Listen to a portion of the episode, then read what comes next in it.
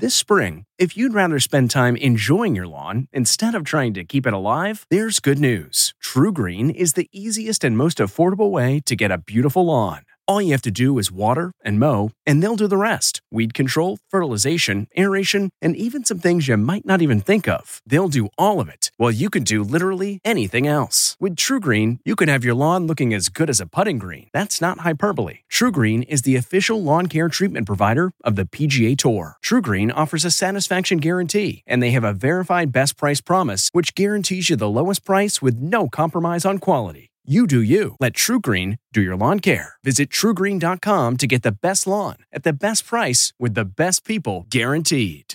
This episode is brought in part to you by Audible, your go-to destination for thrilling audio entertainment. Whether you're looking for a hair-raising experience to enjoy while you're on the move or eager to dive into sinister and shocking tales, Audible has an exclusive collection of thrillers from best-selling authors that will keep you on the edge of your seat.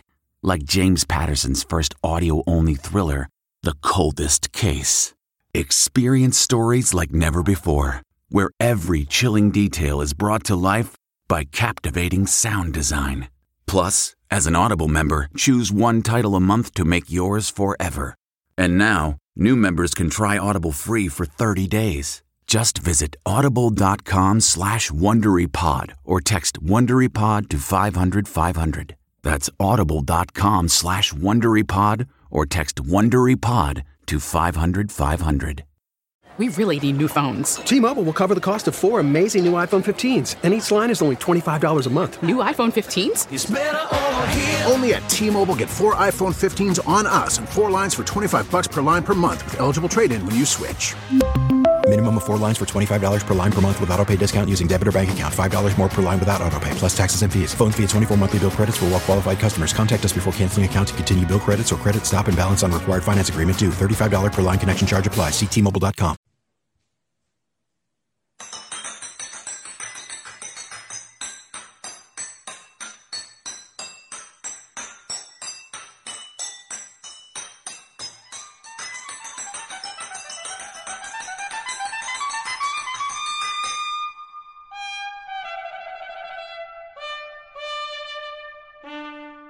Good morning. I'm Jane Pauley, and this is Sunday Morning.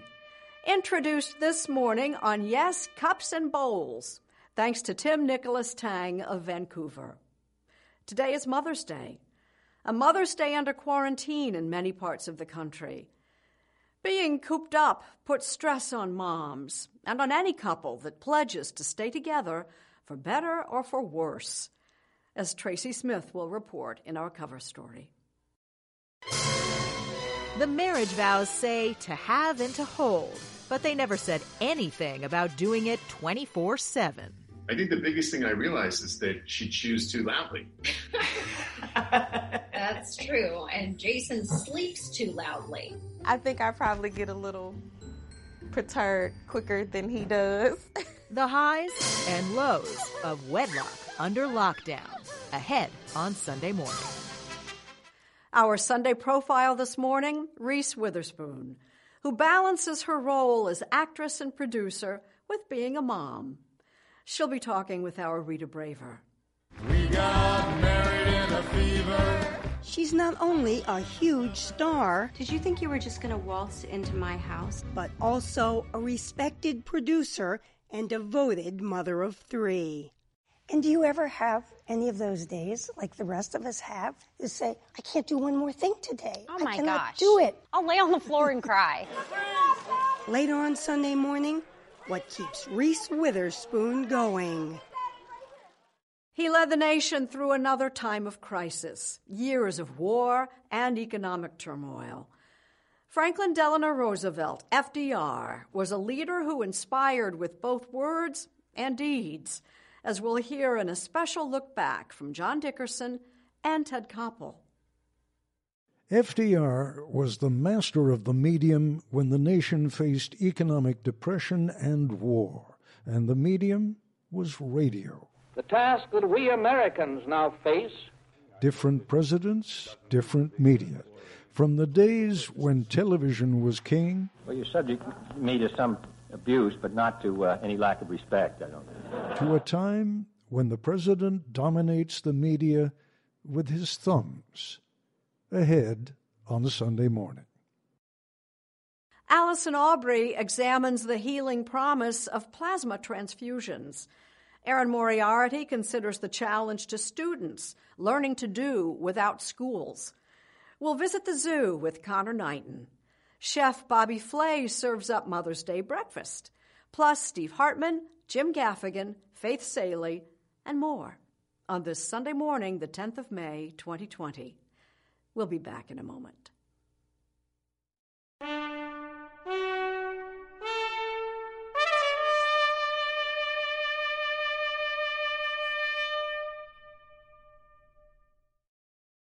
Mother's Day in quarantine, a first we'd all prefer to do without. For better or for worse, members of every family and every couple are feeling the strain and learning new things about each other. Our cover story is reported by Tracy Smith. And right over this way, please, go on. Right over there. Samantha B and Jason Jones are both known for their comedy, but it turns out they're especially good at improvising. Their weekly program on TBS usually tapes in New York City. But when coronavirus shut it down... We are going to really try to bring you a brand new episode of Full Frontal this week. They headed upstate, taking their three kids... Hold it prompter higher! Sorry! ...and their show with them. Right here. I should really be teaching them math. And now, after 19 years of marriage... It's togetherness like never before. Act 4, take 1. I mean, you guys are old pros at kind of being in each other's business. You've worked together for a long time now. Is it different now that you are locked down? I think the biggest thing I realized is that she chews too loudly. That's true. And Jason sleeps too loudly. I do. I'm a loud sleeper. So noisy. I don't snore. I'm just a loud sleeper. I make sounds. Kidding aside, for Samantha, Jason, and the other 60 million or so married couples in America, the past 8 weeks have been a real eye-opener. The vows might say, till death do us part, but they don't say anything about being together all day, every day. You know, this is a time when people are losing their lives. There are people risking their lives, going to work every day. Is it a little indulgent for us to be talking about romance? Not at all. There's no hierarchy of pain, that pain is pain and suffering is suffering. So for some people, they're suffering loss of life. Other people are losing out on things like they're not going to go to their child's graduation. And those are real losses. And so I think it's important that this isn't the grief Olympics. You know, we don't need to measure it on some kind of scale of whose is higher on this hierarchy. Psychotherapist Lori Gottlieb is the author of Maybe You Should Talk to Someone. And right now, a lot of married folks are talking to her. What kind of things are you hearing from couples? What's interesting is we talk so much about isolation, and I'm hearing a lot from couples about not having enough space. I used to make fun of George W. Bush when he used to go down to the ranch and clear brush. That was his thing. Right. I get it now. Yeah. I totally get it. Yeah. Jason's like a hole digger. He'll be like, I'm in the back. Just got to dig a hole. I'm digging holes. There are no holes out here, but 1,000 miles away. Oh, man. In Memphis, Tennessee. Let's try it again. Devontae and Alyssa Payton have some of the same issues. And with three kids and another due in August, privacy is nearly impossible. Ashes, ashes, we all fight down. My tub is my sanctuary. Your bathtub? Yes, and sometimes the toilet, I just lock the door and just sit because it's quiet, and it's the only door that locks in our room. So. And having a door that locks might be important for other reasons. Touch is so important. What we're experiencing right now is skin hunger. It's a real phenomenon. Skin hunger. Skin hunger. It's a phenomenon where our nervous systems get activated when we don't have physical touch. And because we're not getting that out in the world with the normal sort of hugs and handshakes and the ways that we would normally get that, it's really important that we're getting that from the people that we're social distancing with in our own households. There's actually something called skin hunger that we all, as humans, need touch. And so this expert that... I love how you're going like this, Devontae. Physical touch is my love language. But and mine, not so much. Not so much. How we made it to 4 children, I don't know. Of course, not every marriage is quite as strong as the Paytons. The most recent government figures say the divorce rate actually dropped in the past 10 years.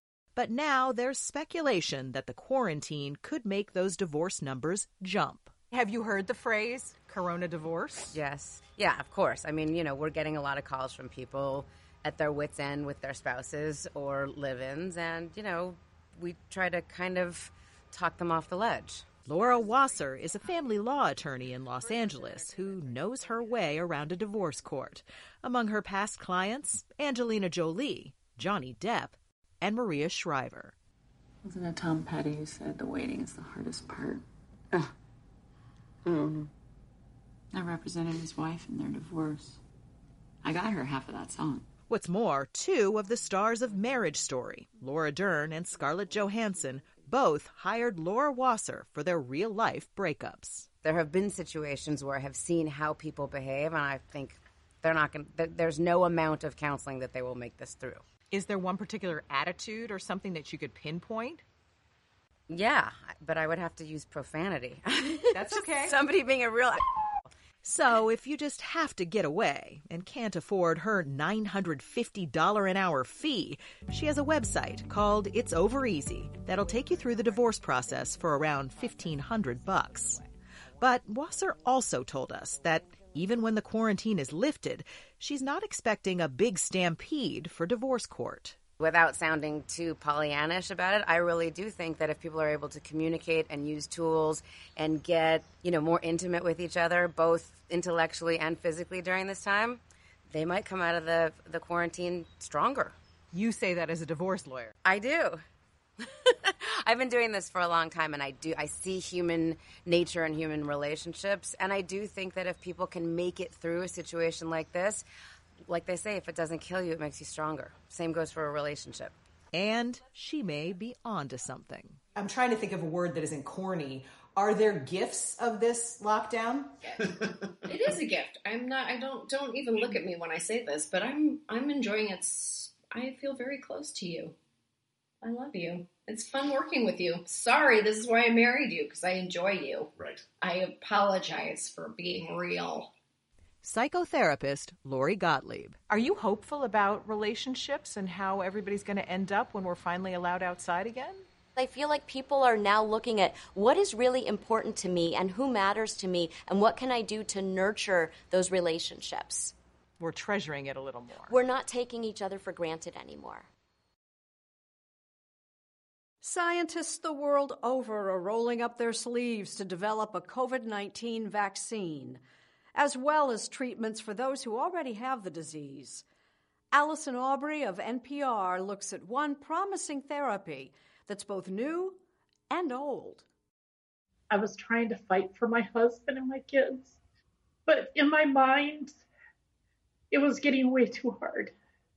As Lana Towsley lay in the ICU battling COVID-19 at University Hospital in Madison, Wisconsin, I didn't think I'd see my husband again. The 2-time cancer survivor felt like giving up. I was fighting to breathe, and then stuff started coming out of my lungs, and it was just slowly strangling. You really thought this was the end? I honestly did. With Towsley's consent, her doctors administered an experimental treatment, a transfusion of plasma donated by someone who had just recently recovered from coronavirus. I believe that that's what saved my life. So within a few days, you went from being intubated on a ventilator to breathing on your own and feeling better. Yes, I did. Were you surprised? I was very surprised. I was thrilled. I had hope again. More than 6,000 COVID patients have now received convalescent plasma. It's not clear yet how much it may help, but it's a technique that goes way back. There is a lot of science here. And Dr. Arturo Casadevall of Johns Hopkins University stepped up to resurrect it. This thing has been known for 120 years. It was the first Nobel Prize. That's when doctors realized that virus-fighting antibodies borrowed from recovered patients may help prevent or cure disease. I knew that there was an enormous body of experience with the use of convalescent plasma. But much of this was lost to history. So on February 27th, he penned an op-ed in the Wall Street Journal. He wrote about a doctor at a boys' boarding school in Pennsylvania back in 1934 who treated a boy with a serious case of measles. So what the doctor did was he went to the kid who recovered. He took some of his blood, and they gave small amounts to the other children. And then they waited. And the epidemic that was supposed to happen didn't happen. His article was published just as the first coronavirus deaths in the U.S. were reported.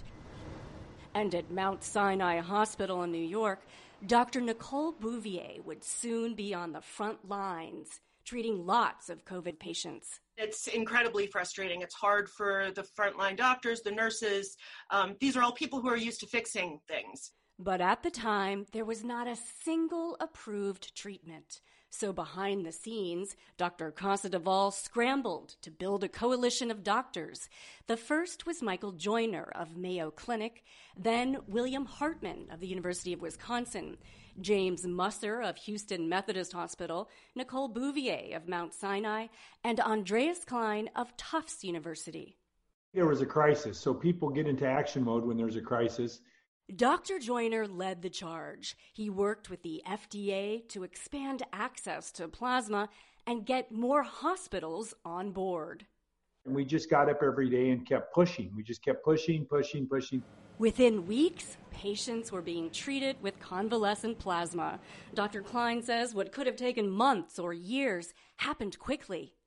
I think that's unprecedented. And is really inspiring. It's unbelievable. I've never seen anything like this. I've never been part of anything like this. Dr. Musser's team at Houston Methodist was among the first to treat COVID patients with plasma.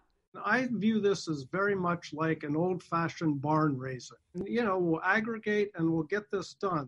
These doctors say convalescent plasma may be just a stopgap measure until more treatments and a vaccine come along. I think it'll be part of a cocktail, and hopefully then this paves the way for a vaccine. But this was really the first kind of biological shot on goal, and the first best biological shot on goal. And this feels good to Dr. Hartman, who treated patient Lana Towsley. What do you think you'll tell your children or grandchildren about this extraordinary moment? I'll tell them the story of a huge movement all across the country, that in 6 weeks' time, 2,000 hospitals have come together with the unifying purpose of trying to make people better. And in the end, it's the community that's saving the community. Meanwhile, Lana Towsley says she will donate her blood as soon as she is completely recovered. If I can save just one person from going through what I went through, I'd do it in a minute. If you could meet the person who donated their plasma that was transfused into your body, what would you say to them? Oh, thank you so much for giving me another chance at life. By tradition, Mother's Day is the special day when children treat mom to a wake-up meal. To honor that tradition, brunch is served by our friend, Chef Bobby Flay. Back on a May morning in New York City when I was 12, my friends and I had tickets to see a Yankees game. Yes, it was so long ago, kids could still do that sort of thing on their own. I strolled into my mother's bedroom where she was sipping her first of many cups of coffee. I wished her a happy Mother's Day, and I told her I was departing to see the Bronx Bombers do their thing. "You're doing what?" she asked. As the first tear streamed down her cheek, I knew that I was going to have to explain to my friends that I wasn't making the game. I was staying home to make my mom a very sketchy breakfast at best. Dorothy Flay, known as Dame Dorothy to her closest friends, had a verve for life that was unbounded, though she spent most of her adult years as a single mother. And I'll just say this, I wasn't the easiest kid to raise, culminating with dropping out of high school after ninth grade. Still, When I found some focus and got a job, my mother wound up being my greatest cheerleader. I knew from my experience as a 12-year-old that Mother's Day had to be planned, no matter what. First of all, it had to be brunch. A classic, Eggs Benedict and a mimosa. A mimosa could not be more simple. I mean, it's champagne or any sparkling wine that you have and some orange juice. That's it. So classic Eggs Benedict is just a handful of ingredients. It's a toasted English muffin with a thin slice of Canadian bacon on top of it, poached eggs on top of the Canadian bacon, and then finished off with a classic hollandaise sauce. And then here's the secret ingredient to making sure that your poached eggs coagulate or come together. Just some vinegar, just a couple of dashes, and then as soon as I'm ready to go, I just gently drop the egg into the water. Makes you look like a pro, poaching eggs. Now, while that took care of the meal, and then some hollandaise right on top, my Mother's Day planning wasn't done. There was also a dress code. I had to wear a suit or, at the very least, a sports jacket. And then there was the mandatory carnation, a tradition that signified if your mother was living, a pink one, or a white, which meant she had passed. My mother died almost exactly 2 years ago, and living through this pandemic has me thinking about her even more. In some ways, I'm relieved that she didn't have to navigate her way through the danger of it. I'm pretty sure I would have been pulling Dame Dorothy out of her favorite Jersey Shore hangout, nursing a chocolate martini with her favorite bartender. So today is Mother's Day, and not even a global crisis is going to keep me from celebrating, to me, the greatest mother in the world. She wouldn't allow it, so let's get it on. 43 years ago, the Yankees had to play a game with one less person in the stands. Today, coronavirus, you're going to have to sit this one out, because brunch is served in all of its glory, and there's nothing that's going to stop us. Happy Mother's Day. Challenges abound for stay-at-home students trying to learn online, and for all too many of them, there are no clear answers. Erin Moriarty of 48 Hours offers a crash course. 17-year-old Joshua Lind thought he had his life all mapped out. A junior in a Baltimore public high school, he was on the road to a top college and a career as a lawyer. Going to go to law school, pass the bar, be like you, Miss Erin. I had all that planned out. And then in March, without much warning, all public schools in Maryland will be closed. I've ordered the closing of all schools in the state of South Carolina. We're going to be closing all public schools across the state. 98.8% of our schools have closed down. No one truly had a plan in place for students to, succeed or continue that learning at all. Lynn and students throughout the country, including those in college, were suddenly forced to go home and learn remotely, either through online classes, paper packets, or lessons on TV. It's hard to understate how big a deal it is. Doug Harris, a professor at Tulane University in New Orleans, is studying the impact of the coronavirus on schools. You have 75 million students who are not in school, which has never happened, not at least in the last century. The pandemic has only broadened the inequities that already exist between students. With so many now at home without computers or internet service, educators fear that as many as a quarter of them are not engaged in school at all. And how well is it going for those who are? Every student going into every grade level has missed out on instruction. No matter how hard we're trying, it's just not the same. Jessica Rutherford is a teacher and reading specialist in Vero Beach, Florida, who works mainly with 3rd through 5th graders who struggle with reading in a school where most students live below the poverty line. You have 30 students. About how many would you say are doing pretty well under this, and how many are not? I would say it's about 50%. Only half. So this particular, and that may be because to many students, she is now just a voice over the phone. They don't have someone there, sitting side by side with them, coaching them through a lesson or helping when they get stuck. And so, it is heartbreaking because you just have to stop and wonder, okay, now when do we make up this time? Her workdays feel longer because they are. Thank you for reading with me today. There are meetings with parents and with other teachers, all while she's home taking care of her own two children.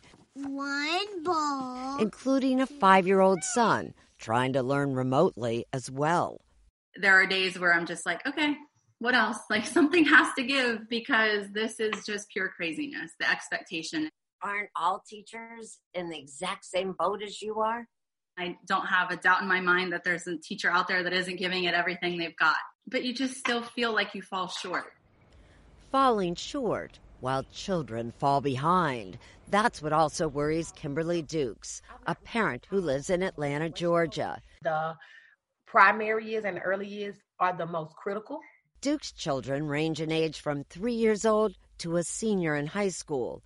But she worries the most about a middle child. My elementary kids were sent home with like packets of work. But what I noticed was like the work wasn't for like each individual student. So my baby that's in fifth grade, that's reading on a first grade level, this work is not going to help him. And it actually broke me down, and I've cried because I actually see how my children are hurting. The inequities are much more bigger than ever before. Yet the greatest pressures may weigh on the students themselves, like Joshua Lind in Baltimore. We've always been told that colleges look at your junior year, make sure your grades are on point for that junior year, because that's all they're going to be looking at. You can't expect students to properly succeed in those environments that catastrophically change in a matter of days. As he has always done, Lind juggles his job at a fast food restaurant while taking 7 rigorous classes, all now online, which means less help from teachers. I don't think that I'm doing my best that I can. I'm a student that values feedback. He often works late into the night and early morning when uncertainty looms large. It definitely has got me thinking, what's next? What is going to be put in place by, the people in charge? There are no clear answers because even educators don't know if schools will return to normal in the fall. There may have to be adaptations in the schooling environment, possibly running shifts of students, a morning shift and an afternoon shift.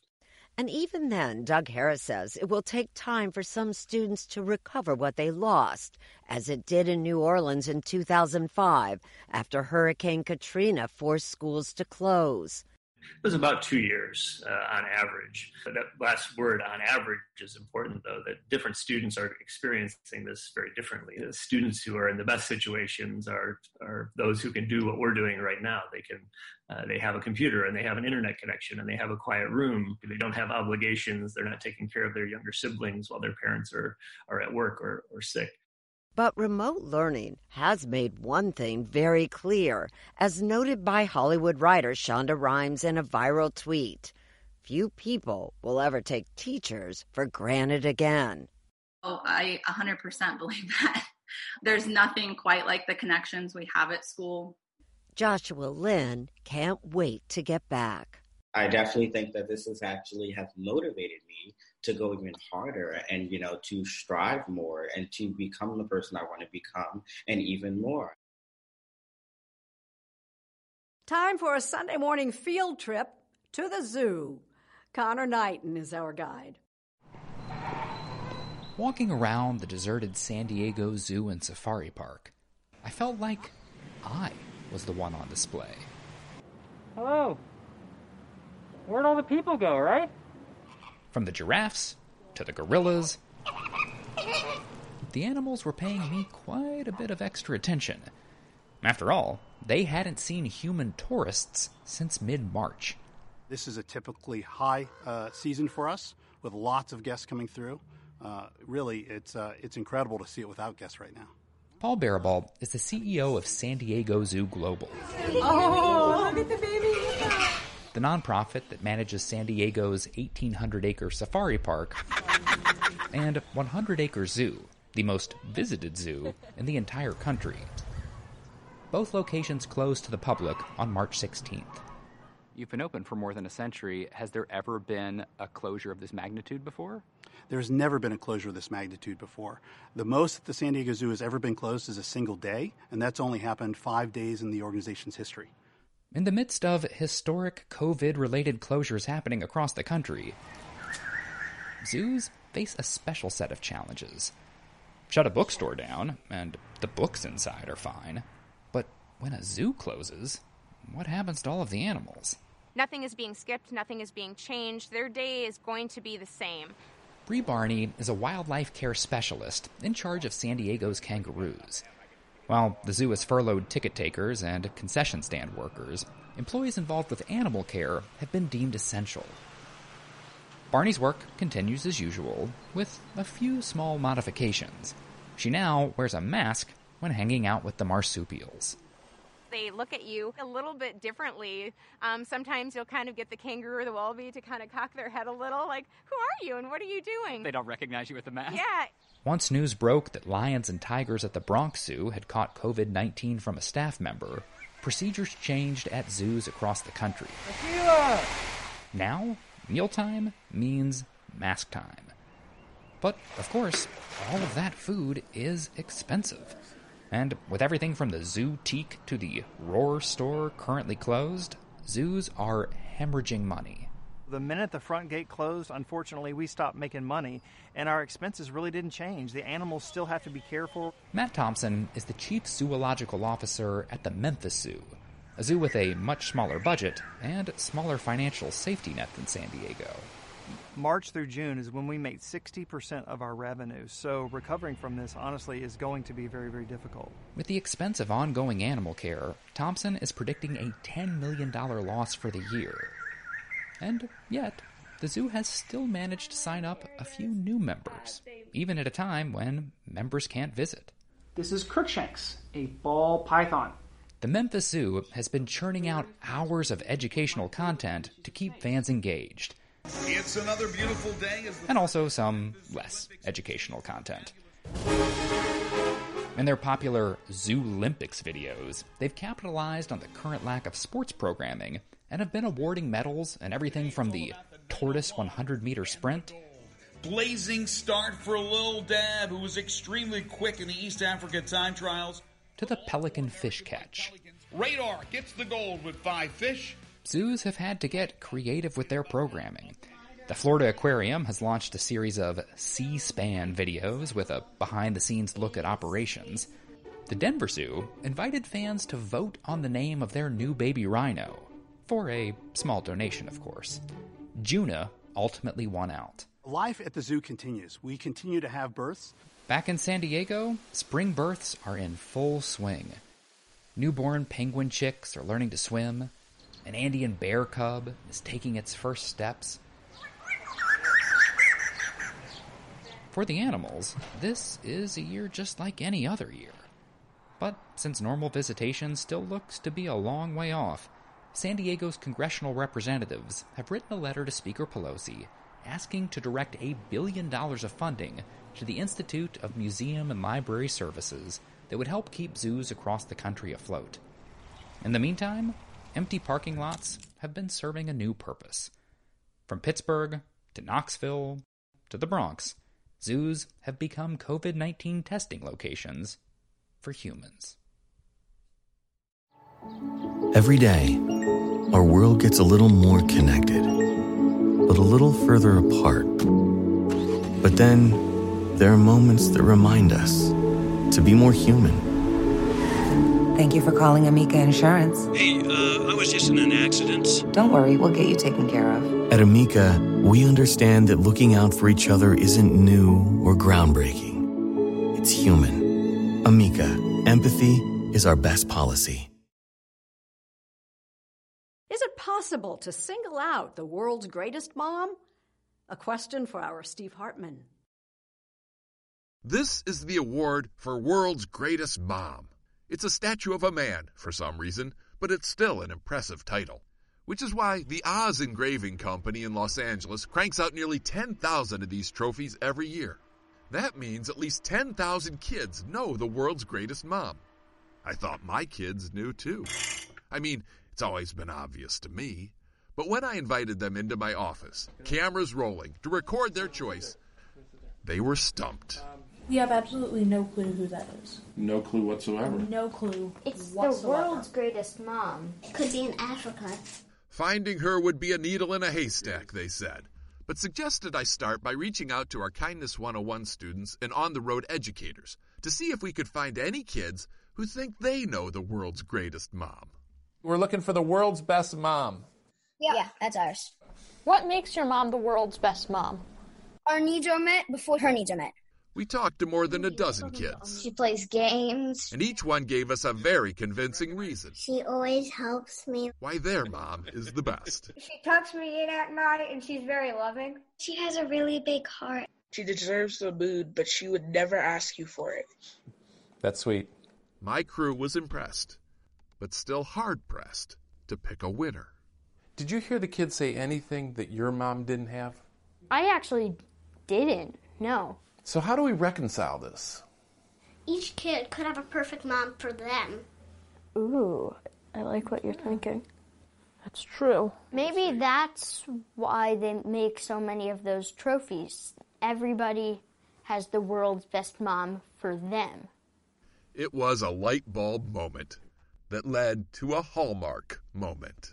In my almost 10 years, I feel like I have adapted to think that this mom is the best mom. I can see the card now. Dear Mom, I have adapted to think you're the world's greatest. She's gonna love it because she loves everything about them. And that's what makes her one of the many world's greatest. Why is this a man? Reese Witherspoon is an actress and producer to whom many TV viewers are turning during this time of quarantine. Rita Braver has our Sunday profile. If you've been watching little fires everywhere... Did you think you were just going to waltz into my house? To escape the COVID-19 quarantine... I think our tone is the truth. Even when it's ugly. Oh, my God. Are you going to do this every day? Or binging on the morning show. Alex, please sit down. Nope. A spokesperson for the cruise line. You have Reese Witherspoon to thank. And not just because she co-stars in both programs. Witherspoon is also producer and guiding spirit behind these and many other hit productions. I do know what makes a good movie. I've been standing on movie sets since I was 14 years old. We got married in a fever. But even though she won a Best Actress Oscar playing June Carter Cash in the 2005 film Walk the Line... You are not nothing. You're a good man. By 2010, Witherspoon was not getting the kinds of roles she wanted. That's when her husband, talent agent Jim Toth, made a suggestion. You read more than anybody I know. Why don't you try to turn some of these into movies? And I thought, well, that's a good idea, but how am I going to do that? And so the first book that I read before it came out, and I thought, oh, this would be an amazing movie, was Cheryl Strayed's memoir, Wild. So I called Cheryl and I said, would you ever be open to me starring in a movie about your life, but also be the producer? And she said, no, of course not. She said, yeah, sure, okay. I don't think she really knew at the time that I was a newbie producer. I bet she didn't care. But she just really believed in me, and giving me that opportunity, I'm really grateful. I have only another 300 miles left to walk. Wild earned Witherspoon a 2015 Academy Award nomination. I didn't even know where I was going until I got there. Hello, Henson. She also co-produced a hit film based on the bestseller Gone Girl. When two people love each other and can't make that work, that's the real tragedy. So did Hollywood start taking you seriously then and saying, okay, she really is a producer? No. It was actually Big Little Lies. So it was actually the third successful production that started getting people going, oh, I think she's on to something. Hi, Madeline. Yes. So nice to see you. That star-studded series... We just stick with our story. That's perjury, babe. ...won a slew of Emmy Awards. If we stick together, we'll be fine. And today, Reese Witherspoon is considered a major Hollywood influencer. Her production company, Hello Sunshine... founded on one key premise. We're an entertainment and media company that puts women at the center of every story. Sarah Harden is Hello Sunshine CEO. Lauren Neustather is head of film and television. So what's the secret sauce? How are you doing this? We're passionate about every story we tell. We read it and it ignites something inside of us. And reading is still at the heart of everything Reese Witherspoon does. It's time to reveal the May Reese's Book Club pick. Her hugely popular book club has catapulted many authors to the bestseller list. Do you get a kickback from the publishers for this? You don't. No. To me, always authors were my rock stars growing up. So being able to, this is going to make me emotional, but like sometimes when our writers say like you changed my life financially or that, I'm going to cry, but like putting them in a position where they get read and seen when they deserve it so much is worth everything.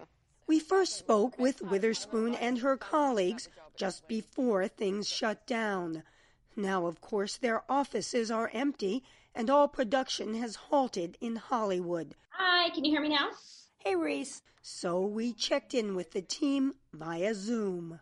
The culture's different and it's going to be different going forward. And so I do think there's conversations across our company around how do we serve a new moment when we come out of this crisis. And that may include a whole new way of making programs.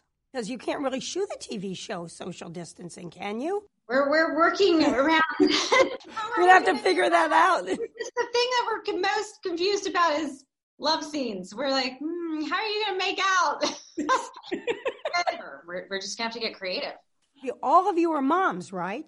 And you're all still trying to work full time and have your kids around a lot. How's that going? I sent a text to my husband saying, I need half an hour when Riley does not come anywhere near this room. I have a 3-year-old. I will say my teenagers are incredible at helping me figure out tech problems. Which made us think of something we asked Reese Witherspoon in our earlier interview. And do you ever have any of those days, like the rest of us have, who don't do as much as you do, to say, I can't do one more thing today. Oh my gosh. I cannot do it. Rita, I'll lay on the floor and cry, or I'll sit in my car and cry. Seriously? Yeah. Sometimes I'm totally overwhelmed. So what keeps you going? I really want to change things. I see younger women in our industry, and I want them to have a better experience. I want to see that they have a beautiful idea of what the future could hold. Girls, I'm going to Harvard. You mean like on vacay? Let's all go road trip! Yeah! And as for her own success, it turns out that Reese Witherspoon is a lot like Elle Woods in Legally Blonde. You got into Harvard Law? What, like it's hard? A smart and beautiful woman who is sometimes underestimated. But never by herself. I will put in the hours, and I bet on myself. I'm my own lottery ticket. And I always think that, you know, if no one else shows up, I know I will show up, and I know I will do the work. Many families are whiling away these long weeks at home by binge watching. Jim Gaffigan and his family are coping by being binge watched. Well, this is my 8th weekly commentary during this time of quarantine. 8? Can you believe it? Who knows, maybe in 100 years, someone will watch a couple of these and think, wow, during that pandemic, people really got pale. Kidding. We all know the world won't last another 100 years. It's day 1 billion of quarantine. I do appreciate the opportunity to check in and do something besides stop my 5 children from trying to kill one another. Your face is so red right now. Ah! And the cleaning. Oh. I had no idea how exhausting it was to watch my wife clean all day. Who left a can in the bathroom? Another creative outlet I've engaged in during the shut-in has been having dinner with my family streamed on YouTube every night. Welcome to Dinner with the Gaffigans. I'm one of the Gaffigans, and we're having dinner, and you're invited. It started as a silly show where maybe we'd invite people in who are separated from loved ones or people that wanted a break from the news. It is the evening report. I'm sure some people just watch so that they can see children with uncombed hair eat food prepared by a man slowly losing his mind. What if I told you guys I made this pasta by hand? But I wouldn't eat it. Pretty quickly, we turned the show into a fundraiser so that we could raise funds for the front line and to help out the food insecure. Brigitte Lugo gave $2. Thank you so much. It's not much, but it's something. The biggest surprise of Dinner with the Gaffigans is that we've done 59 of them. 59. That's right. That's more than I've done of just about anything. I dreamed of dinner with the Gaffigans. 59. Most television shows, like CSI, whatever city they're on, they'll do maybe like 26 episodes. We've done 59. A chicken patty. And you know how much I've been paid? Nothing. I need an agent. Be safe, everyone. Dinner with the Gaffigans. We're here to make you laugh again. See you next time on our show. The last time our nation's economy nearly ground to a halt, a newly elected president with the initials FDR tried just about everything to get it moving again. He led with bold actions and inspiring words. This morning, we look back to those times with two reports. We begin with John Dickerson. Long lines for food, for relief, fear and despair. Though black and white, the pictures from the Great Depression echo America in the COVID era, national suffering and frustration. The virus is new, the struggle is not. Our greatest primary task is to put people to work. In 1933, newly elected Franklin Delano Roosevelt confronted 25% unemployment, the collapse of banking, and sweeping poverty. His response would reshape the way the country thought about itself, its president, and democracy.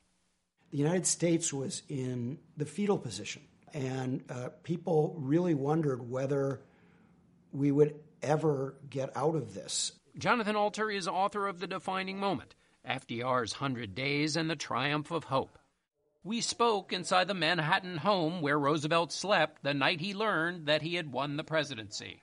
Roosevelt believed in what he called action and action now. This nation is asking for action and action now. And he used that word in his inaugural address 6 times. It actually got more applause than the only thing we have to fear is fear itself. While Roosevelt was ready for action, he had to make sure the country was too. At a time when the tenets of democracy itself were being questioned, he recast the social contract, convincing the American public they were all in it together. What is the New Deal? It's a deal between the government and the people on what they expect of one another. And before Roosevelt was president, it was basically every man for himself, rugged individualism, you know. The only real contact the American people had with the federal government was when they went to the post office to buy a stamp. Roosevelt changed all of that. He changed it by offering information and hope, says professor and historian David Woolner at the Roosevelt family estate in Hyde Park, New York. People would gather around their radios and they would listen to their president explain what the government was trying to do. And this was very, very reassuring. The famous fireside chats were few in number, but were symbolic of a connection between the patrician Roosevelt and those suffering with poverty. Something the president understood because he had suffered, says Susan Dunn, a Roosevelt scholar at Williams College. I would say that the symbol of his presidency, of his life, is Warm Springs, Georgia. Roosevelt was stricken with polio in 1921. He never walked again. During his recovery, he built a facility in Warm Springs, Georgia for other polio sufferers and took charge of its operation. And it helped him to relate to all kinds of people. that's leading a life of kindness, of respect, of responsibility for the people we know, as well as for the people we don't know. That's what a real democracy requires. That's the moral basis of democracy. With the country's support for his spirit of experimentation, Roosevelt unleashed a flock of programs. They went to work building the infrastructure of this country in ways that are almost unimaginable now. They built 39,000 schools, 2,500 hospitals, more than 300 airports, 800 state parks. The Hoover Dam, the Lincoln Tunnel, the Tennessee Valley Authority, among the many major projects created with a Congress willing to work with the president. That didn't mean Roosevelt was without enemies. I think there's a kind of an assumption that everything for him worked, but he had very, very strong opposition. There was plenty of partisanship, and there were plenty of Republicans and some Democrats who thought that he was becoming a dictator. Soon enough, Roosevelt would be fighting real dictators in the Second World War, which ultimately lifted the country out of the Depression. America became a beacon for the world, and its leader, Roosevelt, offered a new way to measure the worth of a nation. And he said, you know, the test of our progress is not whether we provide much to those who have much, but whether we provide enough to those who have too little. That is the test posed by FDR for America's leaders today, not just to survive, but to plot a course for a way to emerge from this crisis stronger. FDR's fireside chats forever changed the way our presidents communicate. In fact, as Ted Koppel now tells us, they set an example for every president to come. Imagine the world a century ago. There was film, of course, but the news was delivered almost exclusively in print. Tens of millions had been killed in the First World War. Tens of millions more died in a global influenza pandemic. After the war, in France, the American president, Woodrow Wilson, mustered his wartime allies behind a so-called League of Nations. But he couldn't sell the plan here at home. Wilson crisscrossed the country by rail, delivering one speech after another. The effort almost killed him. It's easy to think, okay, presidents are always kind of barnstorming, going around the country, talking to the people. Jill Lepore is professor of American history at Harvard University. To campaign on your own behalf was considered undignified well through the 19th century. So even just going around the country was a novelty. In effect, Wilson was going door to door, but he had none of the tools that would amplify the campaigns of future presidents. Not that Warren Harding recognized radio's potential. As for Calvin Coolidge, they didn't call him Silent Cal for nothing. Herbert Hoover? No, he never got the hang of radio either. That was left for Franklin Roosevelt and those famous fireside chats. This bank holiday, while resulting in many cases in great inconvenience, is affording us the opportunity to supply the currency necessary to meet the situation. And he's explaining to the American people he's about to shut down the banking system. And there's an incredible intimacy to his voice, but it has a quality of compassion to it. It is your problem, my friends.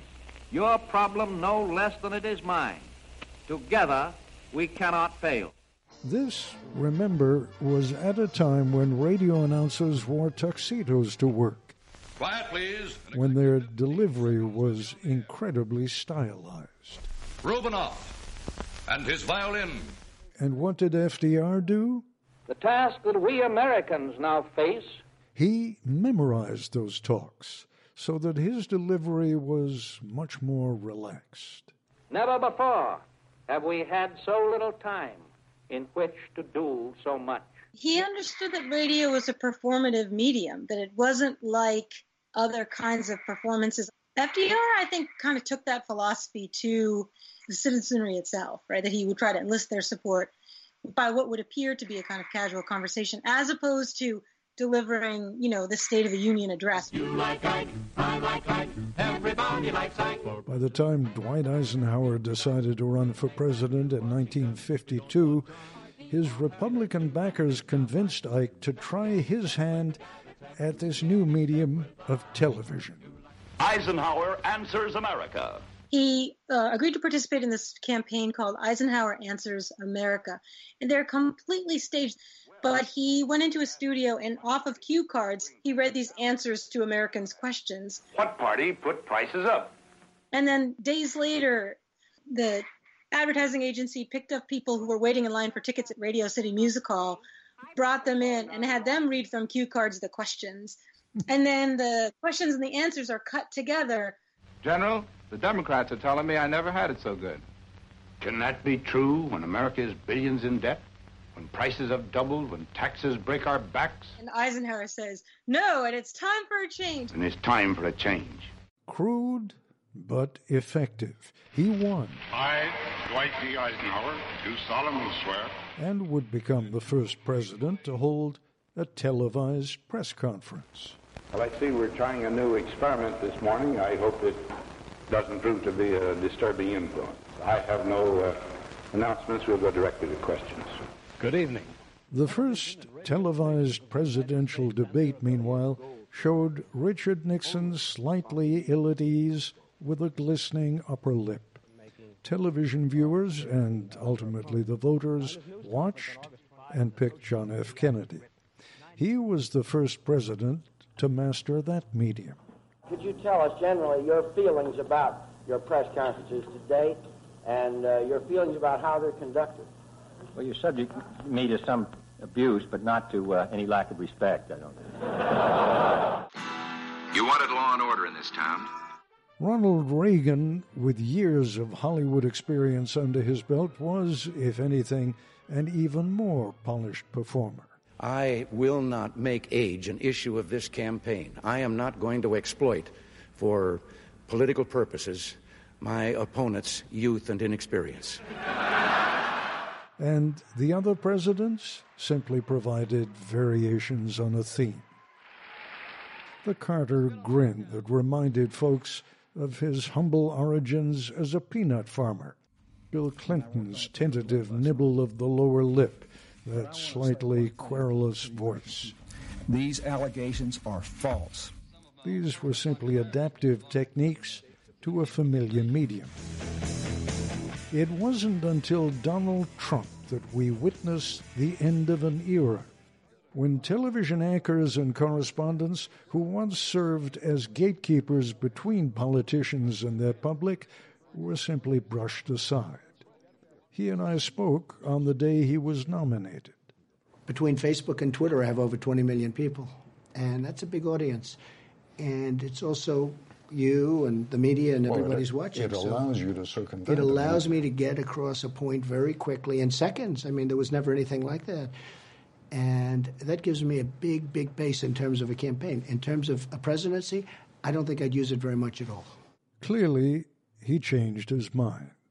Never have presidential thumbs communicated so much to so many with such direct impact. Trump doesn't need the intervention of the media giants. The tweets generate so much interest and attention. President Trump retweeting last night an attack on Dr. Anthony Fauci. That the networks and cable channels and newspapers are all but powerless to dismiss them or him. And the dirty little secret is that while Donald J. Trump has done everything he can to wreck the profession of journalism, they are truly an enemy of the people. The fake news, enemy of the people. They really are. They are so bad. He's been very, very good for the business. More than any predecessor, President Trump sets the agenda for what we read, what we hear. Recipe. Trump doesn't bash anybody until they hit him. And if they or anyone hits him, then look out. And what we watch. He posted 30 times on Twitter on Sunday alone. You may love him or loathe him, but just try to ignore him. time for some reflections on Mother's Day, on this Mother's Day, from Faith Saley. This is a strange Mother's Day. For millions of us, there'll be no special brunches, no visits to extended family. We'll be home. We'll be home because there are brave, essential workers in our world, saving lives, delivering packages, checking out our groceries. They are masked superheroes. There's also another kind of essential worker in many homes with kids, mom. Right now, in addition to everything else she used to be, she's teacher, cook, arts and crafts guru, hand-washing czar. And on top of that, she's still mom, the one who hugs you, the one to cry to, who scratches your back and worries about you.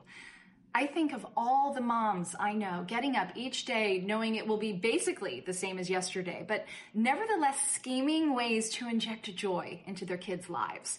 The impromptu dance party, the thumbs up to living rooms being turned into obstacle courses, pancakes for dinner, PJs for school. Our children's lives contracted unfathomably fast.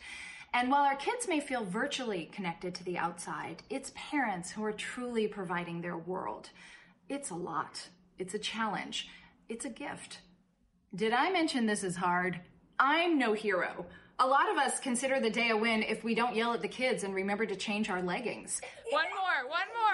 If we make our kids laugh, just keep the world spinning. Here in New York, we have the 7 p.m. clap. We lean out our apartment windows and bang on pots and pans and cheer for essential workers. Today, a standing ovation for moms everywhere, essential workers of the soul.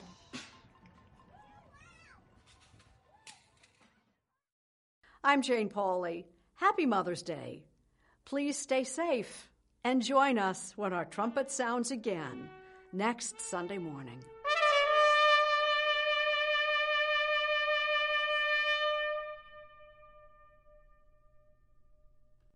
If you like CBS Sunday Morning with Jane Pauley, you can listen early and ad-free right now by joining Wondery Plus in the Wondery app or on Apple Podcasts.